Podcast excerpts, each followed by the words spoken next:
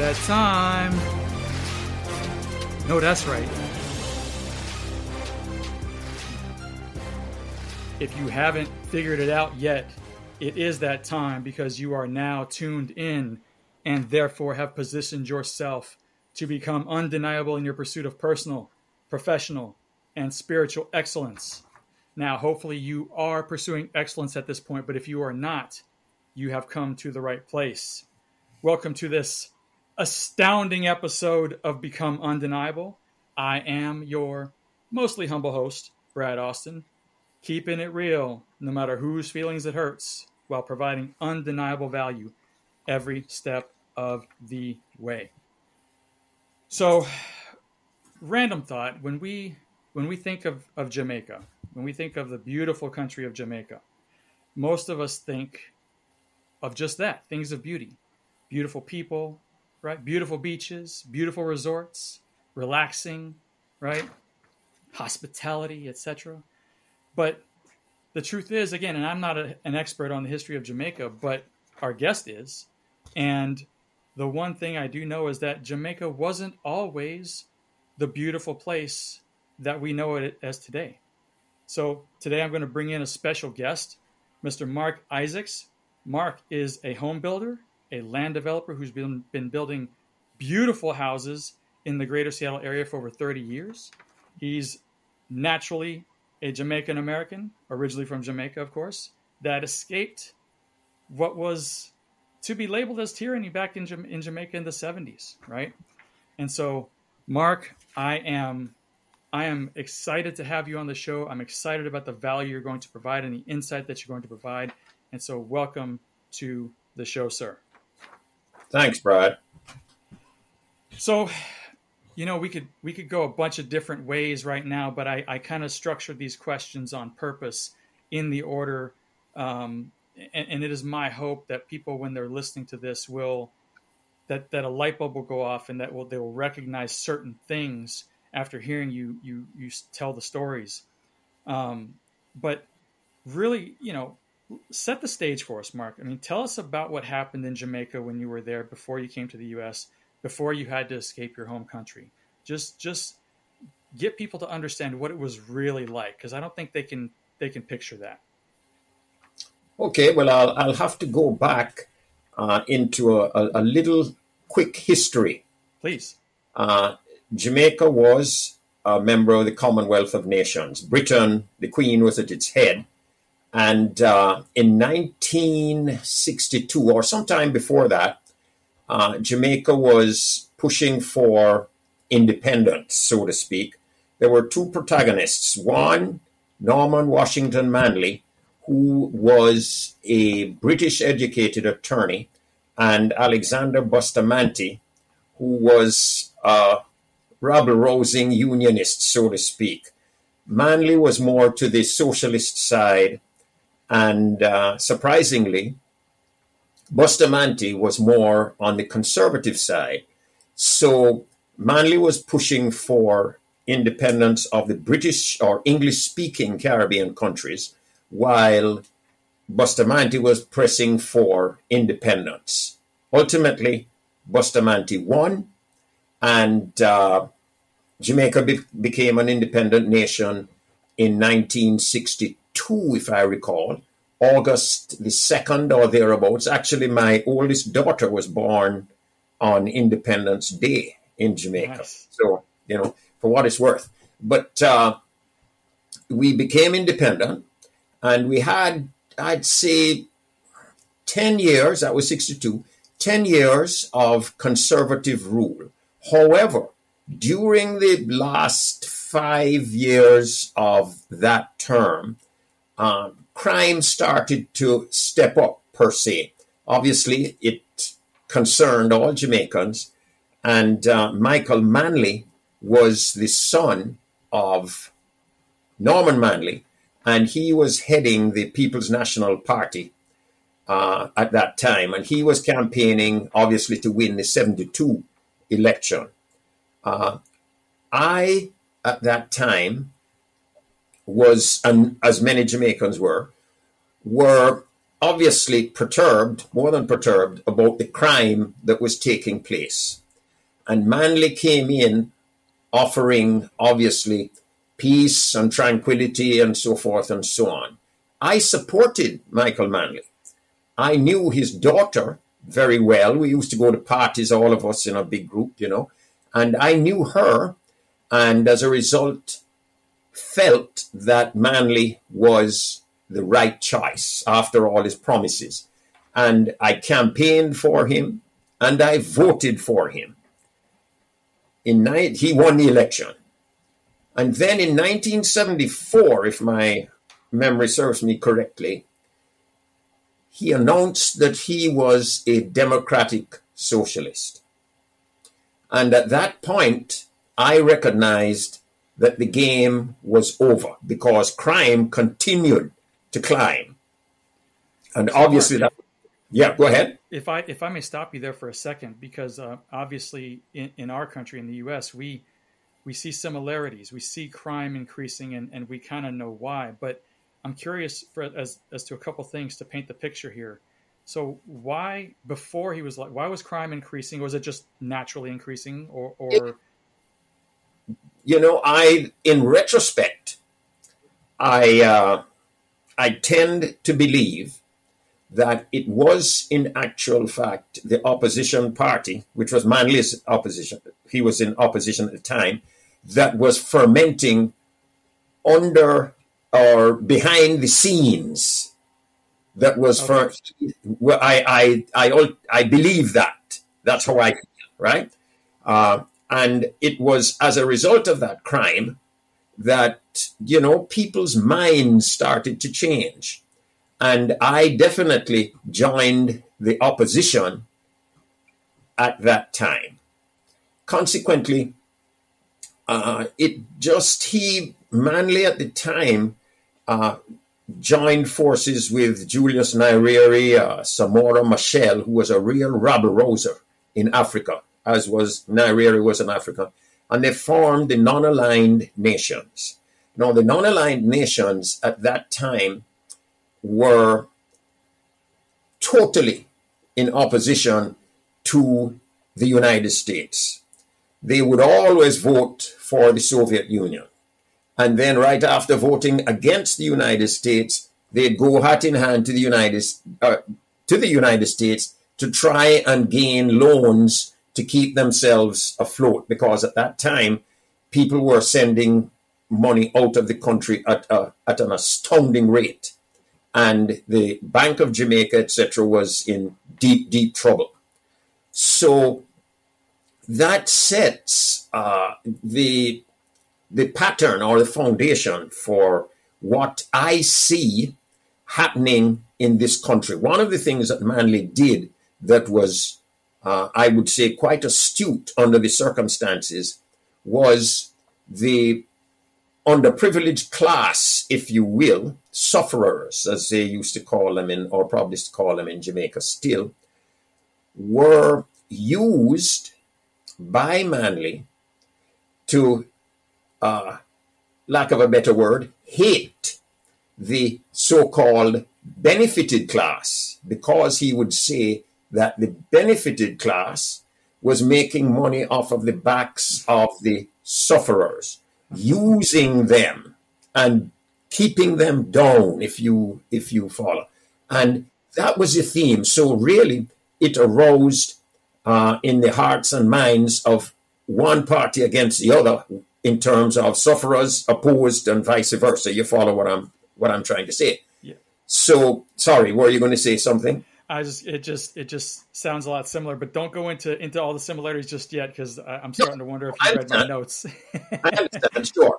So basically, that began to completely alter the atmosphere of Jamaica. And what we Jamaicans felt was we had had an idyllic lifestyle, but things were radically changing. And uh, I won't go into great, great detail, but just to give you an I- idea, the, the government banned anyone outside of the tourist industry from having U S dollars, because U S do- the country was hemorrhaging foreign exchange. And at the same time, Manley set up diplomatic links with the Soviet Union, and everybody said, whoa, you know, the communists are coming in, et cetera, et cetera. So, uh, and I won't go into, as I say, great detail here, but I'll never forget it. What he did with the U S dollar fostered uh, what shall I say, individuals who decided that they were going to take things into their own hands and break the law if necessary, but try to make as much money as possible. And they would intercept tourists at the uh, airports and offer them a far superior uh, exchange rate than the Bank of Jamaica would. And then they would take those U S dollars, sell them to Jamaicans who would then spirit the money out of the country. So, you know, I always say, under those circumstances, the law of pre- self-preservation is always in the forefront.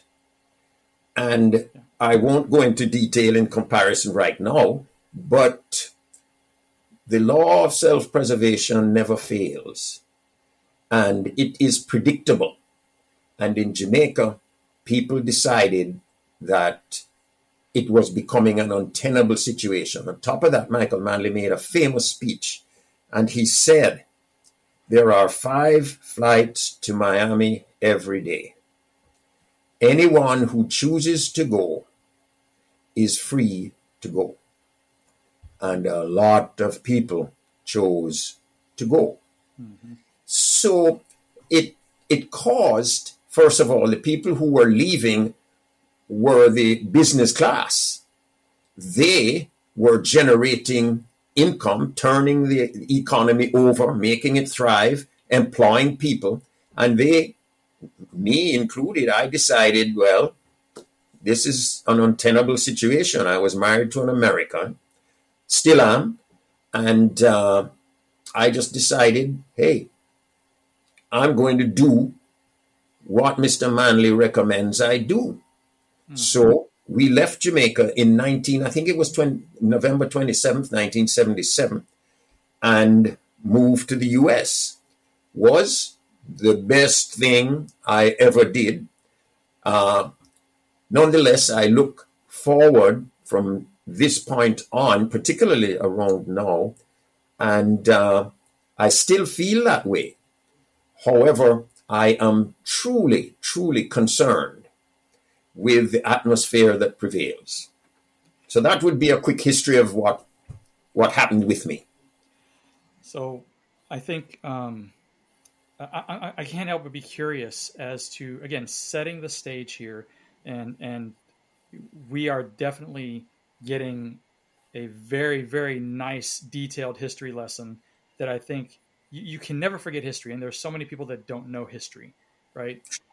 And it, it's just... I, I don't understand why people don't look forward, but maybe they're stuck on the screen. I don't know what the case may be, but what was, what was, what was Manley as a candidate? What were the kinds of things he was promising during the campaign that, that would allow someone with your intelligence to support him and campaign for him? Clearly he was promising something different, right? What was, what, what was the kind of things he was promising? Uh, well, we're going back thirty plus years here. Uh, my memory is good, but uh, I have to dig deep. Uh, he, just, just a thing must, or two. Yes. You mustn't forget that the crime at the time mm. was really, I mean, really bad. There was a great journalist by the name of Morris Cargill who was diametrically opposed to Michael Manley. The Daily Gleaner at the time uh, was diametrically opposed. And things like, out of the blue, some criminals uh, attacked Morris Cargill. They shot him. He didn't die. But it was, it was clearly where uh, individuals who opposed the government and made that opposition known were attacked, were put in prison, were done, you know, it's, it's, and I, I look around and see uh, strange things that happened before that I witnessed firsthand are happening here. So what what just seeing these things take place made me recognize that the good Lord opened my eyes, and I recognized clearly that there's a pattern here. It's not an accident. It is something that is planned, and the plan is proceeding at a rapid pace. Uh, nobody could say, oh, uh, it's an accident. That no, no, nothing like that. And I came to recognize, and I've, my view is somewhat, I would term, uh, some might consider it radical, but my my view of the political situation then and the political situation now in this country is simple. I believe in the Judeo-Christian biblical belief or tenets, you know, what what we're told, you know, the, the Ten Commandments, that found, that is the foundation of my belief system. What I saw there and what I see here is there is a distinctly uh, different belief system in many, which is diametrically opposed to the Judeo-Christian inspired biblical beliefs. One, with me, I know that it says you shall not murder. And so I say, whoa,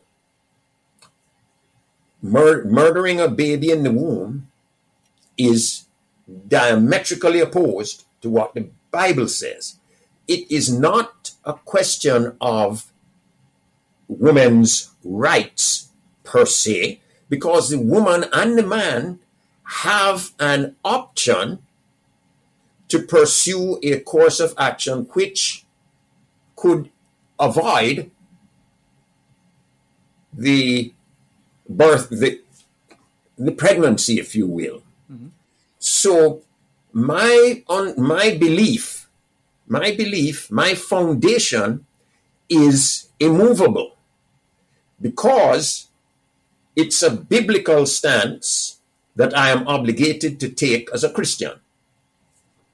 On the other hand, you see the basis in others is a political one.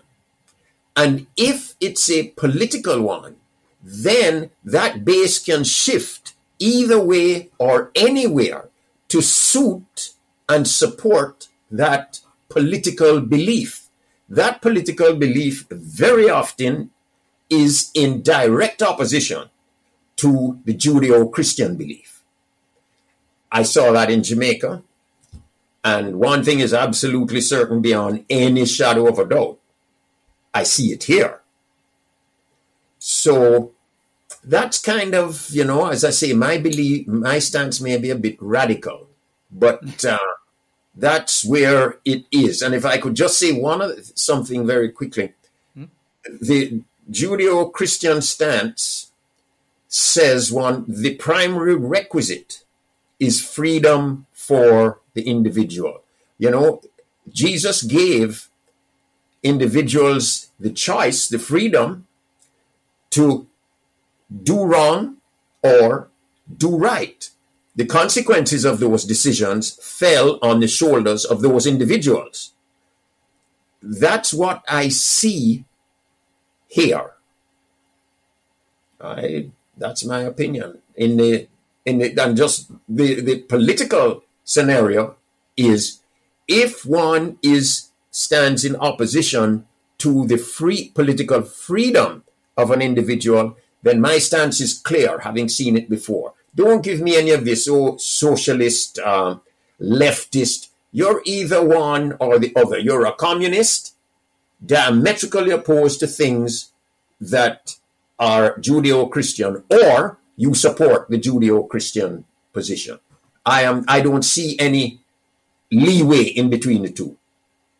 Yeah, it seems it, it, it definitely seems. I was thinking about this earlier today. It, it definitely seems as though there are there are those in, in power, not in our government alone, but in various places across the world, that have a strong intent of re- replacing God with government, and of yep. course with them at the helm of the government. Right? Yeah. Somebody's got to be at the helm. I mean, why not us? It's got to be us, right? Because they know better than everybody, and, and that's another thing. But um, and just going back to to, to Manley's campaigning, it, it sounds very, very similar to our landscape today for those of us who are actually awake enough to see it, right? Is mm-hmm. is create the problem, right? Mm-hmm. Create the violence, pay people yes. to create the yes. violence, et cetera, yes. et cetera, and then come in with the solution, because no one knows you created the problem in the first place, and then you're the hero, right? Mm-hmm. So mm-hmm. and and then you get into power, and then everything changes, and um, so the story goes. Nothing new under the sun, right? This true. Set, true. Communist playbook one oh one, right? So let, let's not keep anybody waiting anymore, because you've mentioned it a couple of times, and I'm gonna I'm gonna just open the gates for you, my man. And let's let's talk about those parallels you mentioned, right? That the question that I have is, is the parallels that you saw back then in Jamaica versus what, what you know what happened under Manley's reign versus the current state of America under Joe Biden. And and before anybody sends me hate mail, any anybody leaves me a nasty comment or whatever, look, you this isn't a partisan argument. This is this just, just just observing the realities back then, observing the realities right now. And if you don't have the the integrity within yourself to step outside of your partisan box to see it for yourself, that's a personal problem. Don't come crying to me, right? So Mark, mm-hmm. what's let's educate people on on these similarities, these, these parallels, because you have you've seen it before. Now you're seeing it again, and I'm curious as to your what you see.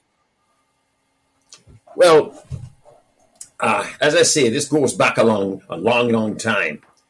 And uh, what I see, what I saw then, and what I see now is the creation of the worst of human traits from one side to the other. And the worst of human traits are, you know, hate, envy, jealousy, those things, those types of things. And with that uh, philosophy in the forefront of an individual's mind and being, nothing good can come of that approach. I see, for instance, there was a gentleman that used to teach us biology in school, uh, Mister Lazarus, and I think he's deceased now. But I recall when uh, Edward Seaga was the uh, leader of the Jamaica Labor Party after Manley and so on, and uh, Mister Lazarus, who used to teach us in school, was a supporter of Seaga. And I got word that Mister Lazarus had been picked up and taken to prison or locked up somewhere. And I initially didn't believe it, because he was a benign individual, merely supporting the policies that he felt were right and good for Jamaica. And a subsequent trip to Jamaica years after, years, years after, uh, I was at one of the local hotels at the swimming pool with my wife and my girls, and he was there. And I remember he came up to me and he said, "Weren't you in Jamaica when they locked me up?" And I said, uh, yes, I was. And he said, "Why didn't you do something about it? You knew it was immoral. You know me. You know that I did not do what they said." And I sat back And uh, here we are at a swimming, a hotel swimming pool scenario, you know, we're on the deck. Mm-hmm. And I remember thinking back and recognizing that it was out of fear that if I stood up for him and said, hey, so so, then that the focus would have been on me. And I may have suffered the very same thing that Mister Lazarus suffered from. And he was locked up at the time. That taught me a valuable lesson. As in my, I don't know, twenties or what have you, or early thirties. And I realized that it would be necessary to stand firm, irrespective of the outcome, for what was right and what was true. And looking at this scenario right now, and this January sixth insurrection charge, oh, right, and knowing that what Trump said was go peacefully and patriotically and make your voices heard, or worse to that. But I know you use peacefully, yes, and patriotically. But the forces that be edited those two words out. So the rank and file who listens only to the Pravda news of today's world would not have had an accurate portrayal of what he said. And so it's easy to say, oh, he's an insurrectionist, he caused that. But in actual fact, the facts say otherwise. And then I look at the scenario that says for a, a full year, they were burning down buildings, people were killed. I mean, it went on and on and on. And for me, I mean, I'm not a PhD or a genius, but for me, it was clear that that behavior, burning down police stations or trying to do that, et cetera, et cetera, uh, taking over uh, four, three or four city blocks in Seattle, and the mm-hmm. mayor saying that it was a time of great joy, summer of love, summer of love, uh, you know, et cetera. Uh, I have to say to myself, you have to have your head up, your head up, your tail end, to not see that that was a time, if ever there was a time of insurrection, that was it. And yet, people are told that the so-called insurrection at the Capitol was worse than nine eleven. Almost three thousand people died in nine eleven. It was a Capitol Hill policeman that shot that girl. You know, so the thing is, I, I, I say, I often pray and say, how is it, Lord, that mm. people with eyes wide open cannot see? How, why? And uh, that's a question that I have never been able to answer. You know, I've had I've had many I've had many thoughts in my alone time with God, and and, and, and reading scripture, and, and wondering where where is the justice? Mm-hmm. Right? People people people get behind false movements of hyphenated justice, right? False movements, false things to to idolize, if you will. Um, you know, social justice. I mean, there's environmental justice now. I'm still waiting for a definition on that. I don't know what that means, but you know, they're just, again, create the problem, right? Mm-hmm. Create the problem. And I mean, look, again, don't send me hate mail because you aren't informed enough to go watch the tons of video footage, actual real footage about January sixth and why it was not an insurrection, why yeah. it was just a glorified selfie party where the Capitol Police and everybody else, F B I, were ordered to allow people and uh, let yes. them in and usher yes. them in and stoke yes. the flames so that they can create an environment to start beating people and arresting people. Look, if you got your head in the damn sand, that's not my problem. Go, go find the information. It's there. Stop watching C N N. All right. Stop watching Fox News. All right. Get some real information. It's there. There's no excuse for you not to go find it. I digress. I'll shut up. So problem. uh, we can get passionate up in here, Mark. It's just, it, it's, it's, it's just there again.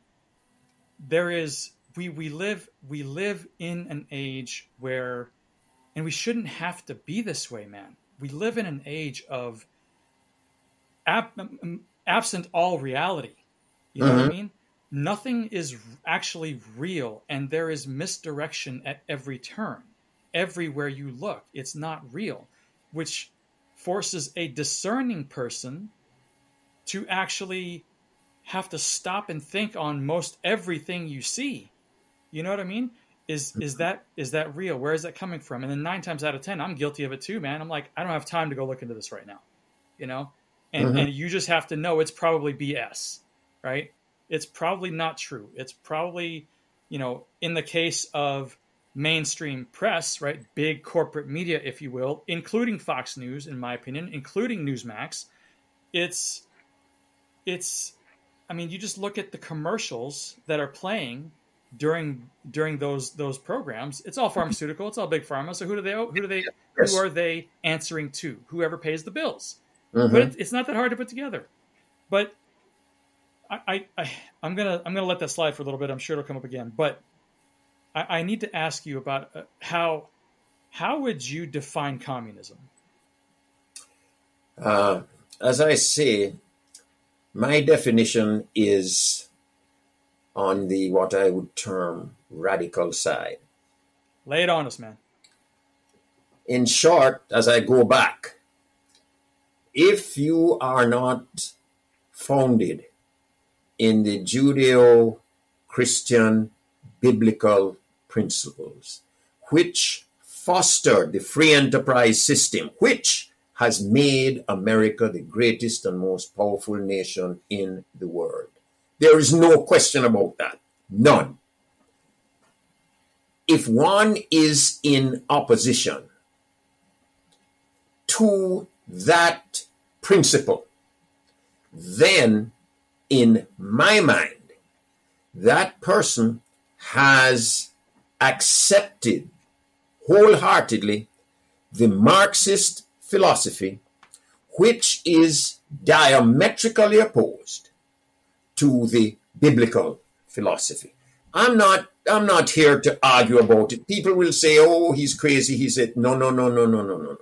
That's not the case. There is either one or there is the other. Don't tell me that if you're in a, if you are in a swimming pool, that you are not wet. you you follow what what, what I'm, I'm saying? With you. Yeah, yeah. And no, that's not the case. You are. Only if you are out and you're dry, are you not wet? Same thing with the biblical principles that I look at. It is the Judeo-Christian principles that has made America great. And it's still in a position to continue that trend. But there are people who are in, in many cases, violent opposition to that, those principles. And it is those people that I say, you're Marxist. I don't care. You could socialist. You could wh- whatever you say. You're a Marxist. And if you're a Marxist, you're a communist. Game over. Because I've been. So let's let's let's clarify for people listening. Um, Mark, Mark. So I mean, are are you are you saying that um, if if you are a um, Uh, boy, I'm losing my train of thought here for a second. If, if you, you got me stoked up here, man. Um, so it does seem as, as, and again, I don't, I don't know that, do you know of any Christians that are communists? No, I don't you can't know. Be. You can't be. Right. Expand on that a little bit. Why not? Well, you either believe in the Ten Commandments and the principles that it, they convey, or you don't. If you don't, then it is impossible to say that you are a Christian. If you're driving north, don't tell me you're going to get to a southern point. So they are both diametrically opposed to one another. And I know, hey, there are lots of Jamaicans. I see face on, uh, posts on Facebook and what have you. Oh, this Christian, this... But then, in subsequent posts, that person is filled with hate and animosity. And you look at what that person has posted, oh, um, a Christian and this and that, right.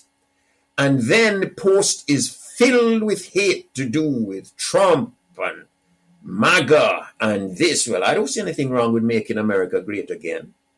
I think that is a hell of a good idea. I support that completely, but I'm not going to go and burn any buildings down. In other words, if I'm a hot MAGA supporter and somebody says, well, hey, to get the point across, you're going to have to go and uh, do this or burn that building down or throw a, a, a Molotov cocktail into this car, I'm going to say, no, that's wrong. My foundational principles tell me that that is wrong. I'm not doing that because it would violate the foundation upon which I have built my life. On the other hand, the Marxist philosophy is burn the building down. Right. Yeah, it seems... You know, like in Seattle, take over the, the summer of love or what have you, you know, take over. The, so was... it's different philosophy. Understand, I don't know of any Democrat Marxist who spoke out vociferously, as they should have, when all the buildings were being burnt down, when car, police cars were being attacked. And so, nobody spoke out about it. That to me says, okay, that guy and that philosophy is diametrically opposed to my own, because I wouldn't do that and I wouldn't support it. I mean, I, I actually, I think there, well, I, I think, I think there was only one. I think Tulsi Gabbard was actually speaking out about, uh, about yes. all this stuff. Yes. She was the only one standing yes. on, on the, on the, the left side of the aisle, if you will, who was speaking out about this. And she continues to speak out today about everything. Yes. Um, yes. But, and, and she, I, I they all but exiled her from the party yeah. at this point. You know what I mean? Yes. Made sure they, yeah. that she had no chance, et cetera, to win the election, all that stuff. But so, I mean, she seems to make a whole lot of sense. She um, does. She's the only one that I can find true. on that side, true. unfortunately. That is correct. That is true. Yeah. Joe Manchin, yeah, yeah, every now and again, mm-hmm. maybe. And then sometimes he, a lot of times he just caves in anyway. I don't know. I don't know about that guy. But that that's a different story. So, so I mean, as as if, there wasn't enough reason for people to, to, to decide this for themselves. What is, why should, here we go. I'm going to just chop this question up, man, because you, you and I both know in, in the universities today, they are, I think the stats that I saw recently was about ninety-two to ninety-seven percent uh, of professors in all colleges and universities in the, in the country identify on the left or hard left. Right? They're either Democrats, socialist, Marxist, progressive, whatever they want to label themselves as, right? Which leaves a, a very, very little diversity of thought, right? So, and, and you know as well as I do that that socialism is fed to many, many college students um, as a great thing. We all get to share in, in the wealth. We all get to share in the love. We all get to share in the whatever the heck they're saying to them, right? But what, why should everyone, doesn't matter who you are, why should everyone, everyone reject even the thought of socialism being implemented here, right? Because, you know, again, they also say that socialism is deemed, they position it as being deemed to be righteous, et cetera, right? So why should people just, even if they hear it, even if they hear it's all good, why should they, from someone who's lived it, say, I don't think so, not happening? Well, uh, you know, again, it boils down to what I regard as, and as I say, I'm no P H D. I'm just a simple guy who recognizes when somebody shows me a wall and says that that's white, but it's actually gray, I say no. So, looking at asking, uh, responding to your question, the law of self-preservation says that if I go out and work for twelve hours, what I generate as a result of my effort through that twelve hours is mine, is mine to do with as I choose. That fosters ambition and greater ambition, because as one progresses, then one decides, hey, I can do better and better and better. However, if I go out and work for that twelve hours and I generate what I perceive is mine, and the government says, no, no, no, no, no, it doesn't work like that. We're going to take half of what you produce and you can keep the other half. And we will take the first half and do with it as we see fit. Now, to me, that says, whoa, hold on. It doesn't make nice, make any sense for me to go out and break my tail for twelve hours to have them tell me what is to take place with what I have earned. No, it doesn't work that way. So they take away from me my ambition to be productive. I then become, well, possibly a ward of the state. You follow? Now, I am not. Eh? I mean, isn't that the plan? I am not going out there to break my tail, to earn what I can earn, to have somebody else tell me, hey, half of it is gone. No, on the other hand, if I see someone in a challenging plight, which I have over many years, in Jamaica I saw it, and in this country I've seen it, I would say, hey, I tell you what, God has blessed me. I have been very, very fortunate. Here, if this will help you, take it and see what you can do with it. I don't want anything back from him. Take it. Do what you can. That is the free enterprise system as far as I'm concerned. So, to answer your question, what what I see, what I see is the Marxist system destroys, decapitates the ambition that is built into each and every one of us. From that's why Russia, look at Castro's Cuba. I mean, come on. People there are suffering because the government has destroyed the ambition of the Cuban people. There is no question about it. Everybody there, using a Jamaican term, is a sufferer. And they are, as a result of the government conditions, committed to a life of suffering. Don't forget, Castro came into power many, many years ago, and the majority, a lot of the people there now have never experienced anything but suffering. Mm-hmm. And consequently, that is the daily fare. I mean, you have any idea what it takes for a family to lash a few inner tubes together, put bamboo on top of them, and push off in the hope to get to America with all the sharks and the storms and the, I mean, you have any idea what that takes, what they are escaping? I mean, people have to think. People have to think, you know? I, I but yet, I don't understand. I do not understand. And either people are incredibly stupid, which I don't think that's the case. But my dad, and I'll stop after this, my dad did tell me I left, he took me out of school at sixteen years old. I did not graduate high school. And one of the things he said to me when I was, oh, about thirteen, fourteen, he said to me, Mark, one of the things you must do to broaden your horizon in this life is you must read.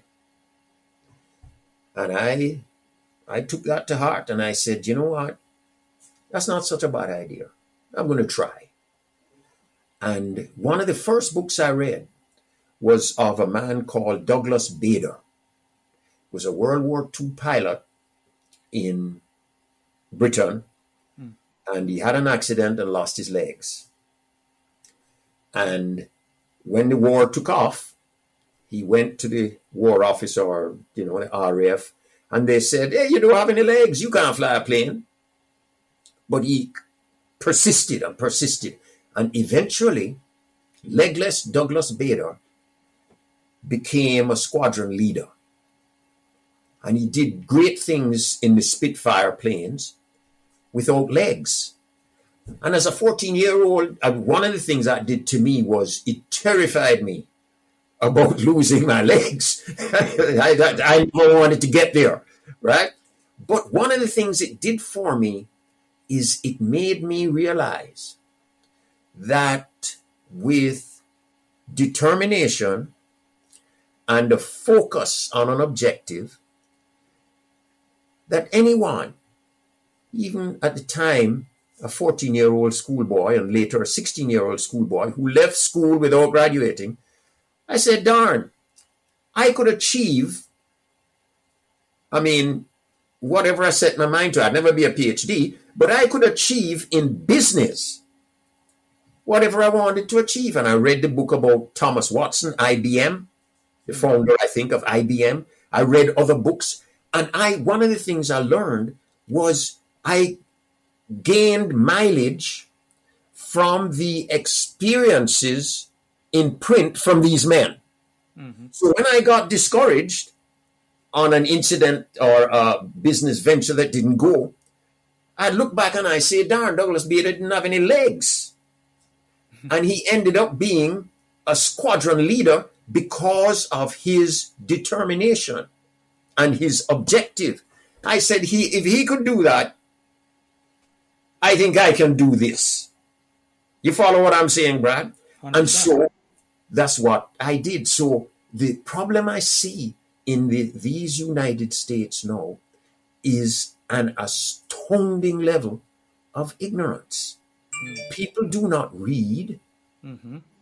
Some people don't even know who live in the northern states. I mean, you see it on, I see it on T V, Fox News or Fox whatever. And you see people, uh, these guys who go out. I think Jesse Wal- Waters, uh, see his guys go out and ask people mm-hmm. questions. Who is, young people, who is the Vice President of the United States? Uh, uh, uh, uh, Barack Obama? No. Who is, who? You, you follow what I'm saying? With that level and degree of astounding ignorance and people in, kids in school, eight-year-old kids, being taught pornography and so on. I mean, I mean, do you really think anything good is going to come of that? Anybody no. think that? I don't know. No, no. The answer is no. And I'm talking too much. I'll keep quiet. no, no. It's it's it, it. No, there there is a.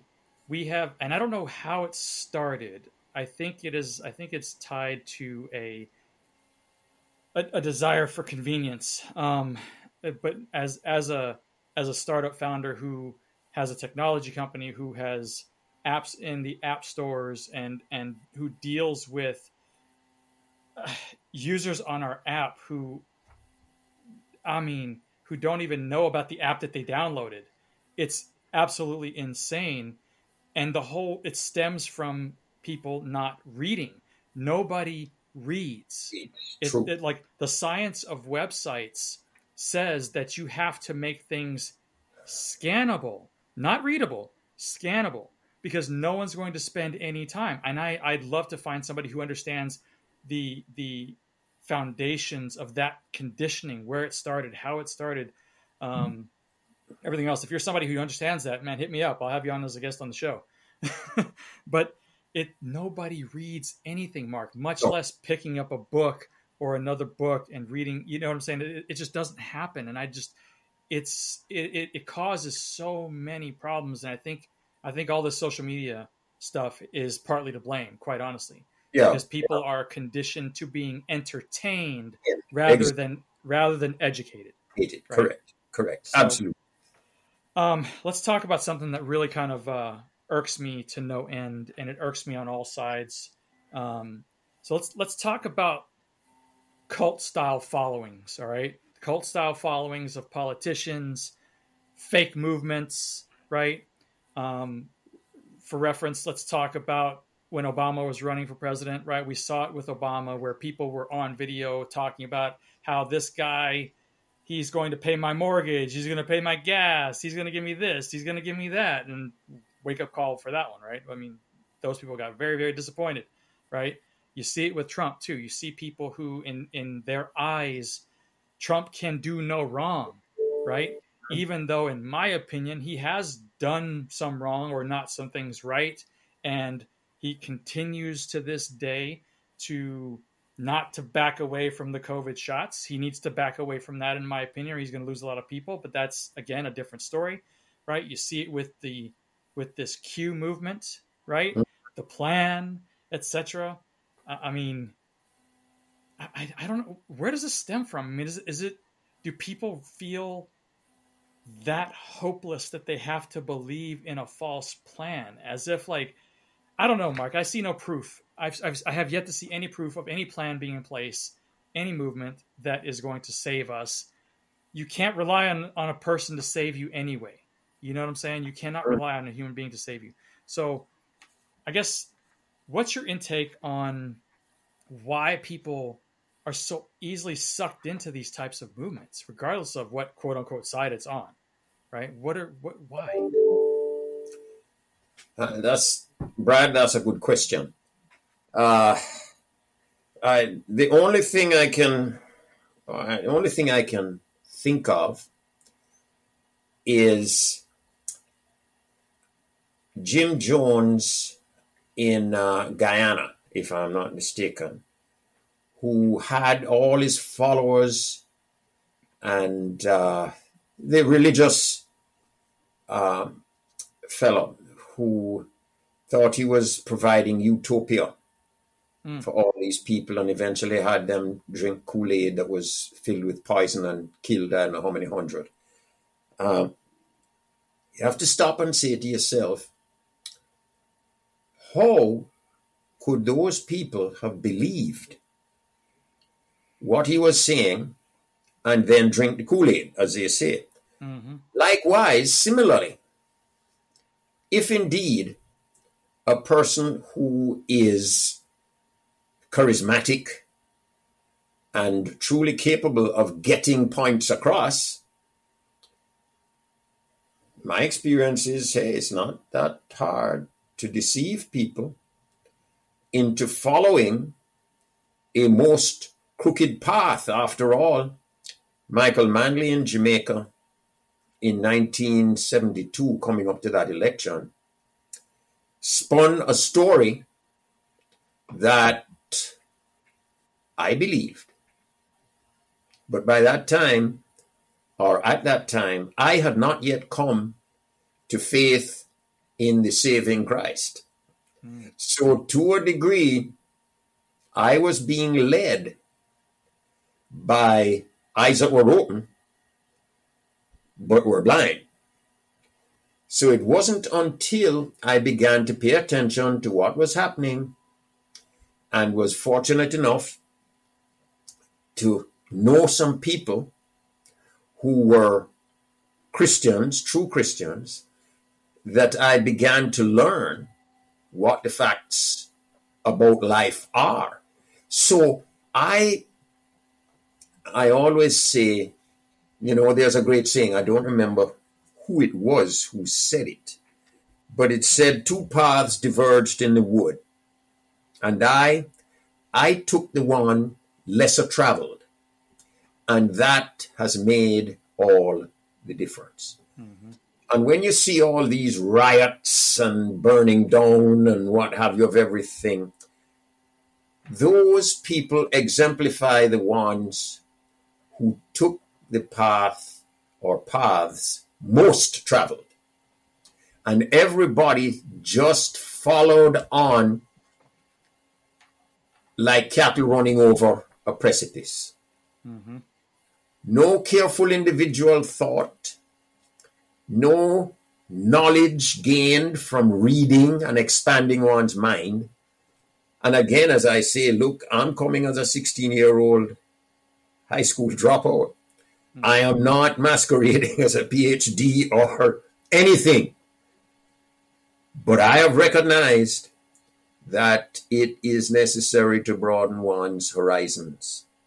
And the only way to do that is to read and seek the truth. Only then will the path be as it should be. So I, I think, I think I'm going to echo your sentiment of, look, whenever, whenever you, whenever you see people or something happening, movements or this, that, the other, my first instinct, and I think as a rule of thumb, people should should pause and, and execute on this. Don't follow the crowd, right? As a rule of thumb, do not follow the crowd, no matter what, right? Nine and a half times out of ten, it's not a good thing, right? If nothing else, it gives you time to pause, reflect, and actually think about what you're following, right? You can't, I, I don't think you can follow people just because they say something nice, right? Mm-hmm. Or you believe in them because they're part of this institution, if you will. But I'm very, very leery of institutions. And, and we're going to, we're going to get into that here in a second, because this, this, the theme of this show, what I want people to take away is, is the, the, the value of discernment, right? Yes, it ca- you have to pause for a second. Yes, you have to stop for a second. Yes, you have to delay your instant gratification to where it's not so instant, right? You have to pause, but you, you'll be able to make better decisions. I mean, it's not that difficult to figure out, right?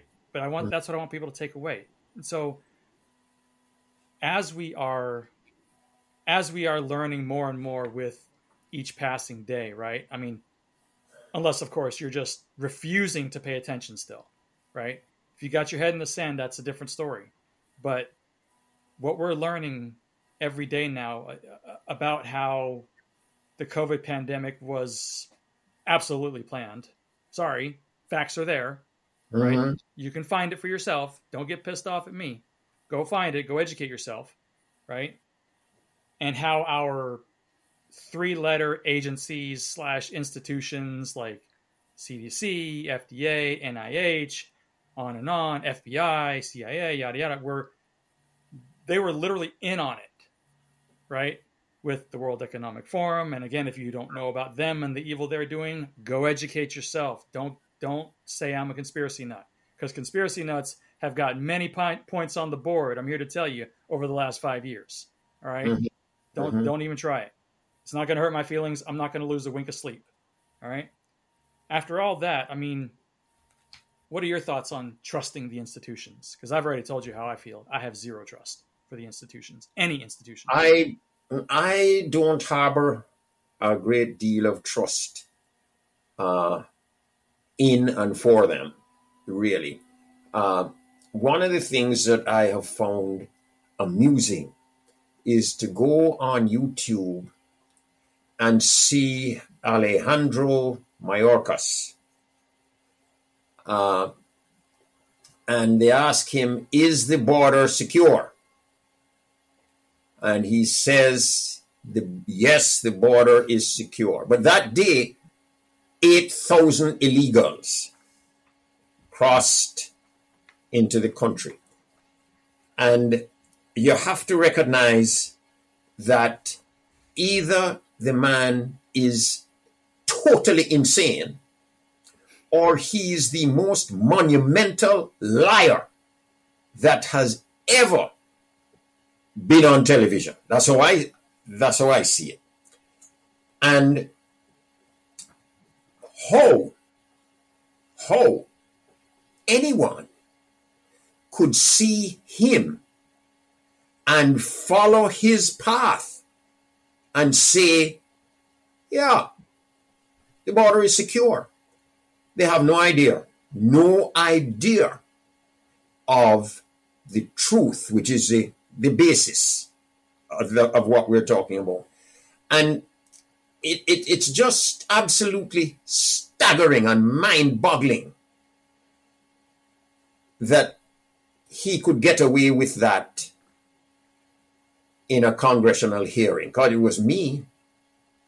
I think all Republicans questioning him should get up and walk out. It's disgusting. It is absolutely disgusting to hear him. And sometimes he makes statements that lecture them. He explains things. So, I, you know, Brad, I, I am, what shall I say? I am into, I sound like Joe Biden. I, I am really, really concerned that the truth is all around us. It's not hard to find. You don't really have to go searching. It's all there. And I, I just am truly, truly troubled that we are in a set of circumstances where people are like waves. They come in, they see one set of circumstances that's being pursued, and they pursue that. And then the wave goes back out. And they immediately change because somebody else says something, and like the wave or the water, it just goes back out into the ocean. You follow what I'm what I'm trying yeah, to say? Yeah. There, there is no uh, firmness to foundations. I go back to what I said in a minute. There's no firmness to foundations. There's nothing immovable. Now, I voted for Donald Trump, and to be candid, I'd vote for Donald Trump again. I do not necessarily believe and accept all of the things he says right. and all of the things that he does. Right. And given the opportunity, I will say, no, I um, I support him, but I disagree with that statement. And I disagree with that action. But one thing I say is when it comes to putting America first, he understands the word sovereignty. Hmm. And if one is a sovereign nation, then one must take action to protect that, protect that sovereignty.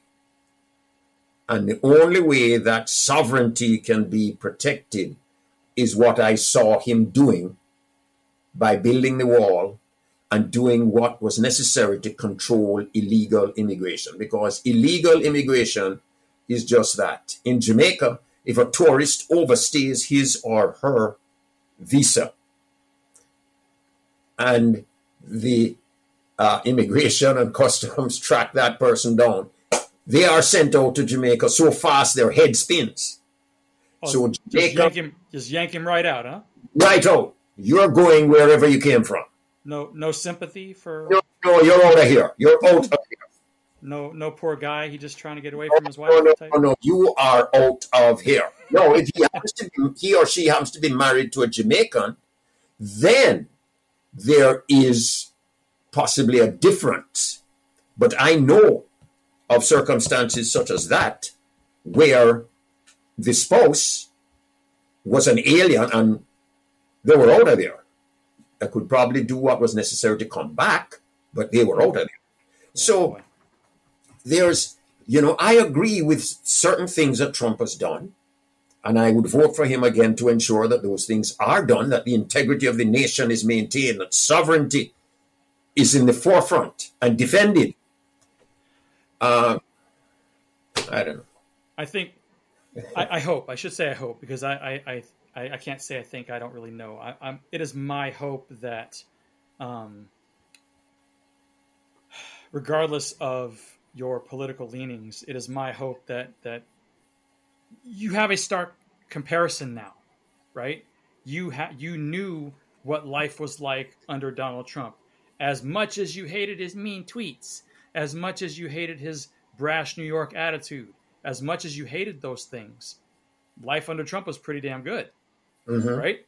I mean, three and a half percent unemployment, booming economy, blah, blah, blah, everything else. I mean, go down the list. I don't care if you like him or not. You you had to observe that, right? True. You were living yeah. it up. You didn't mind living in that environment, but now you have a stark contrast that of what we are living in now.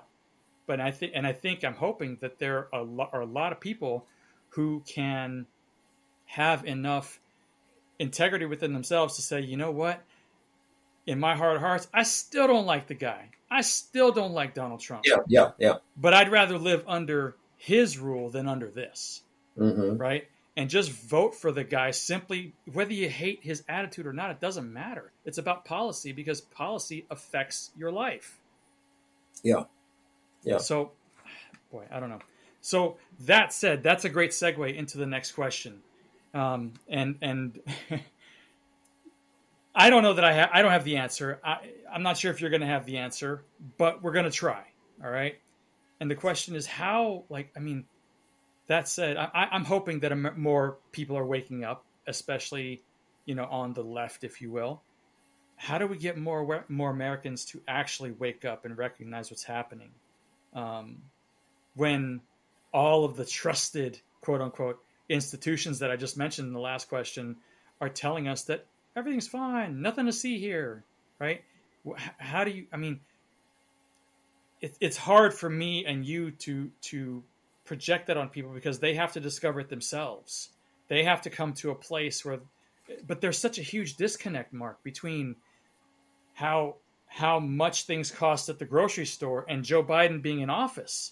There's a huge disconnect because I voted for the guy, not me. I didn't, no way. But the person yeah. I'm speaking generally, right? Man, these tortillas are six bucks and we're in Florida. You know what I mean? Mm-hmm. And they were three, three and a half bucks a couple of years ago, right?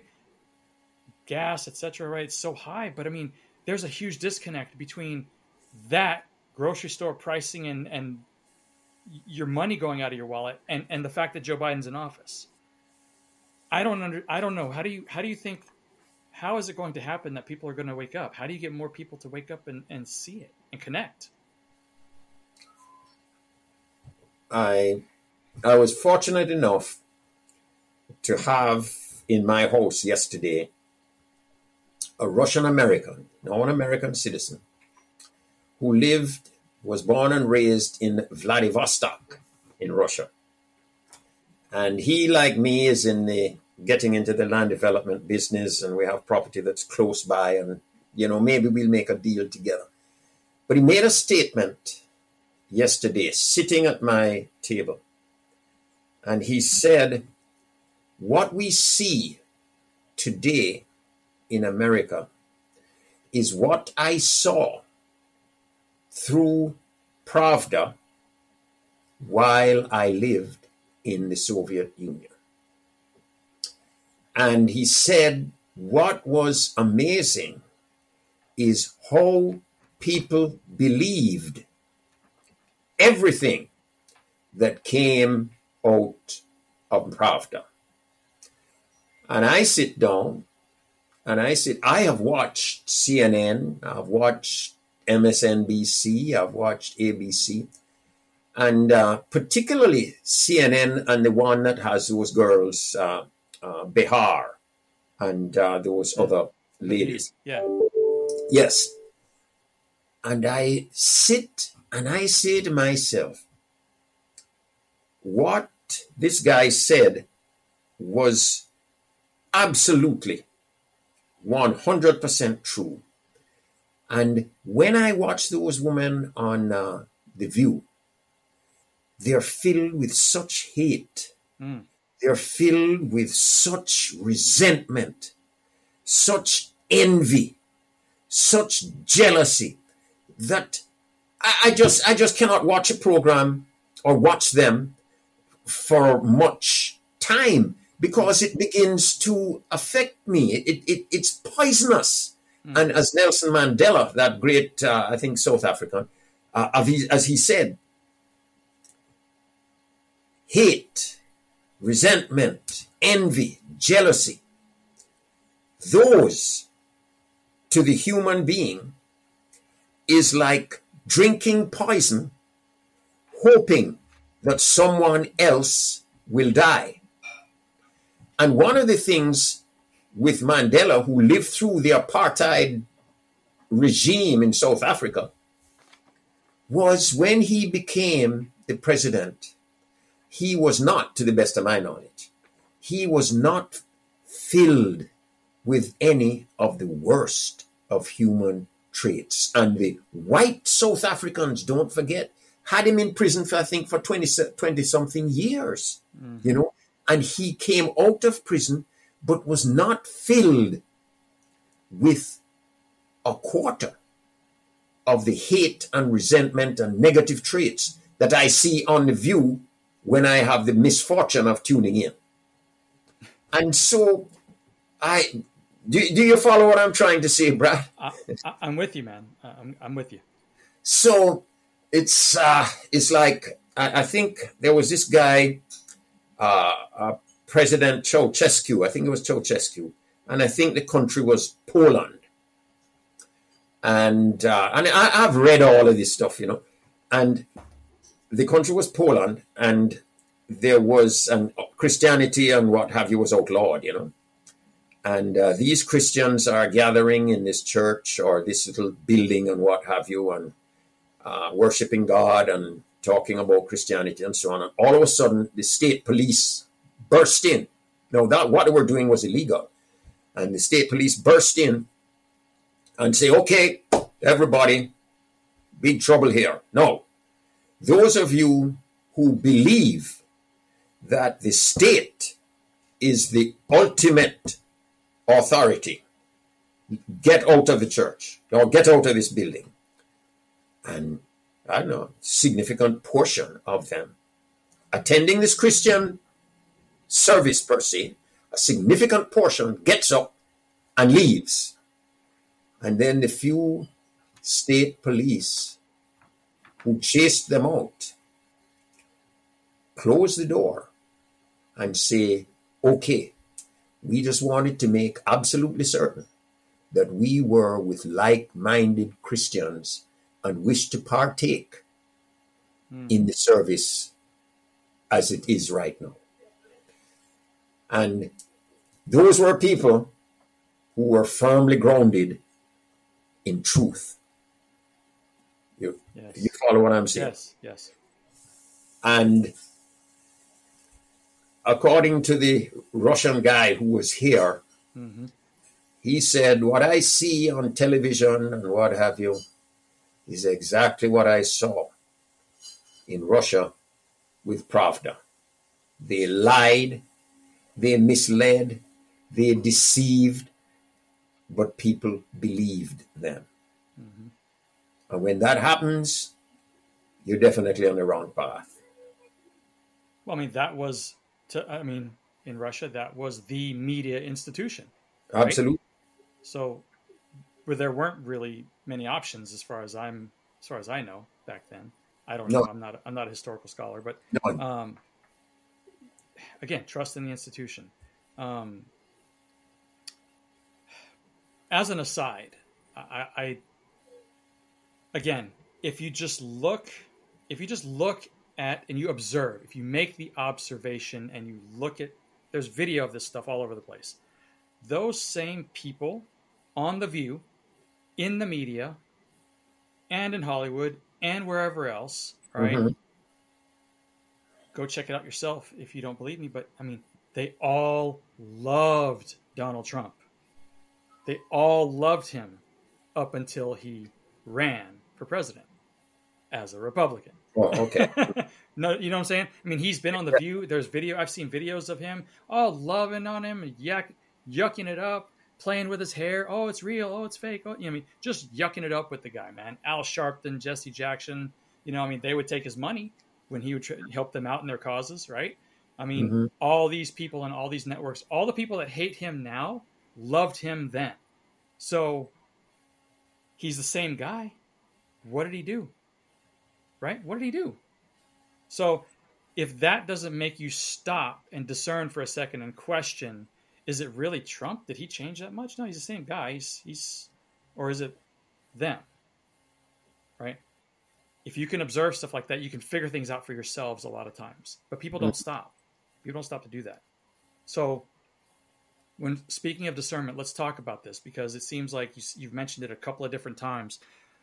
Immovable foundations, et cetera. Right? So if somebody's listening to this and, you know, I, at some point or another, we are all guilty of following the crowd. Right? Yeah. We are, we've all been guilty of following the crowd. We, we didn't know any better. We, we, this and that and the other, we've all gotten duped in our lives. It's, it's a thing. It happens, right? Doesn't have to continue to happen. Right. And the only way that can cease to happen further or much less often is by way of discernment. Right. So how can people, what would you advise people to do to establish a, a better foundation of discernment? Right. So that they don't get fooled by political schemes, fake movements, where they can listen to what somebody's saying and, and say, hey, you know what? Mm, that doesn't sound right. You know what I mean? I'm, I'm not going to just blindly follow them. Well, I uh, I must go back to a, a great story that had, a factual story that had... Uh, a truly beneficial effect on my life. And uh, it's a bib- it's a biblical story. And uh, it never, never ceases to amaze me when I think of it. And I think of the time when Christ was crucified.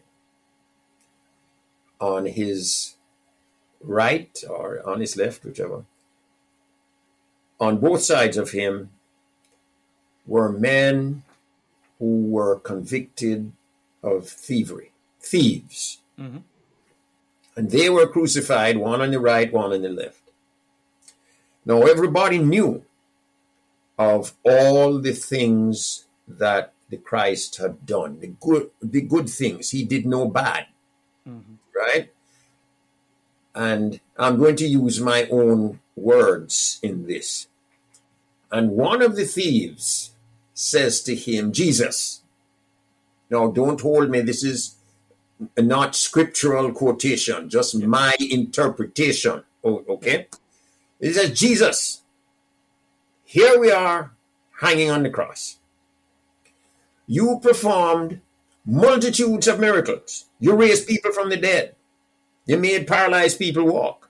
You made blind people see. You made deaf people hear. You made dumb people talk. And here we are on the cross. Hmm. Do a number. You know, do something and get us off of here. He did not, Jesus didn't say a word. He kept quiet.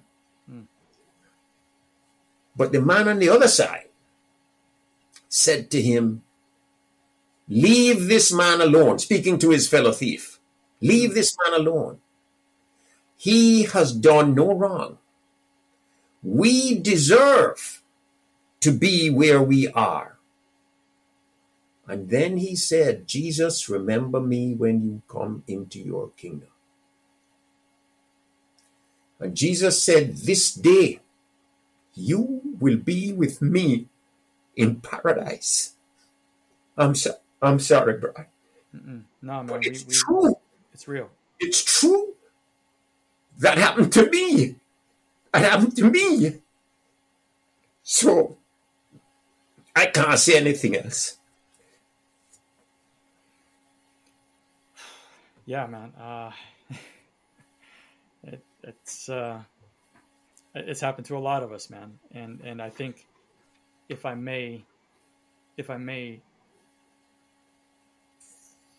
fill your words a little bit. I, I think what you're saying is is where that real discernment comes from, right? Absolutely, absolutely. Because so, I've sorry I've, about I've, that little break, but I know where I've come from. Yeah, and that's that is um, that is a that is a lesson in humility as well, and, and being able to recognize that we aren't so great, right? True. We we are not so great. We are not all we think we are sometimes. Um, and there's there's so many people that are just just not. not willing to submit their lives to their creator, right? Be- because it's a bunch of rules. It's this, whatever the justification is. I, I did a whole show on this with, with, a, with the pastor a couple episodes ago, and, and he brought some great insight to that, but man, that's, you, you're right. That that's it. I mean, I, I feel for people who, who don't have what we have. Um, One of the goals of this show is that I, I hope people, I hope people will, will get curious about Christ.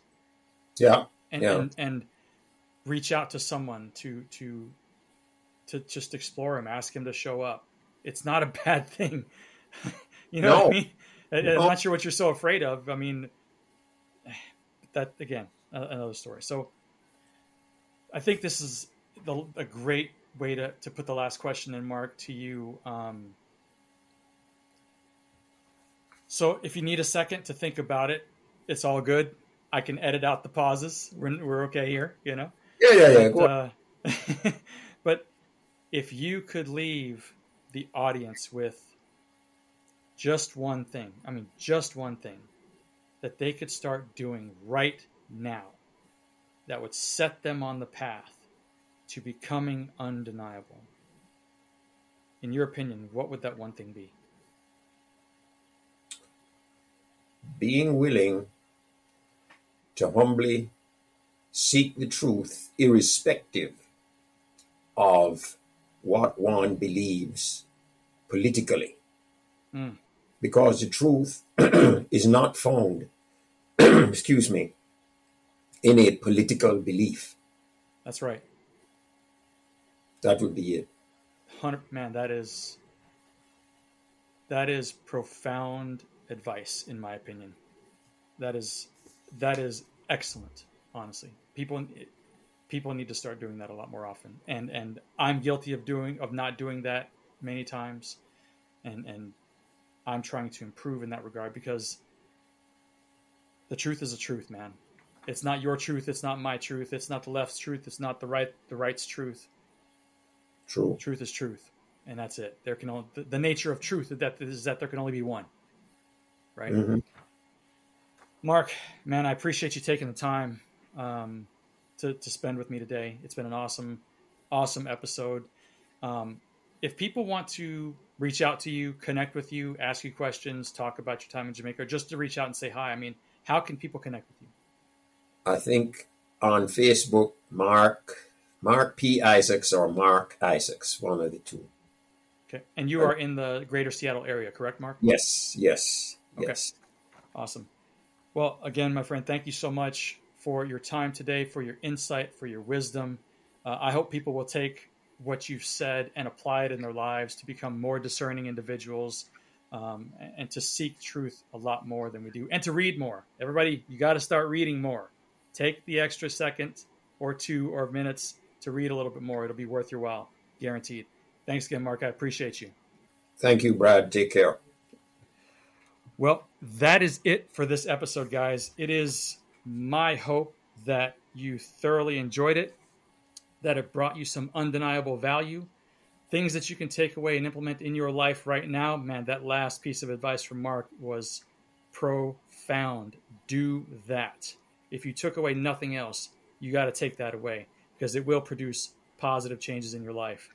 Now, if you didn't hear any nuggets that were undeniably valuable to you, and clearly you weren't listening, right? So what's your next step? when this show ends, okay? Pay it forward by sending the show to people you know, right? Maybe while listening, you you came across a point that you thought someone, this particular person really needs to hear, right? Something that was just for them, right? Send them the show.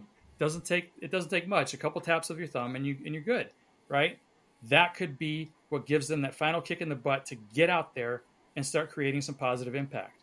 After that, leave us a generous review so that the show can grow and get this value into the ears of more listeners that really need to hear it.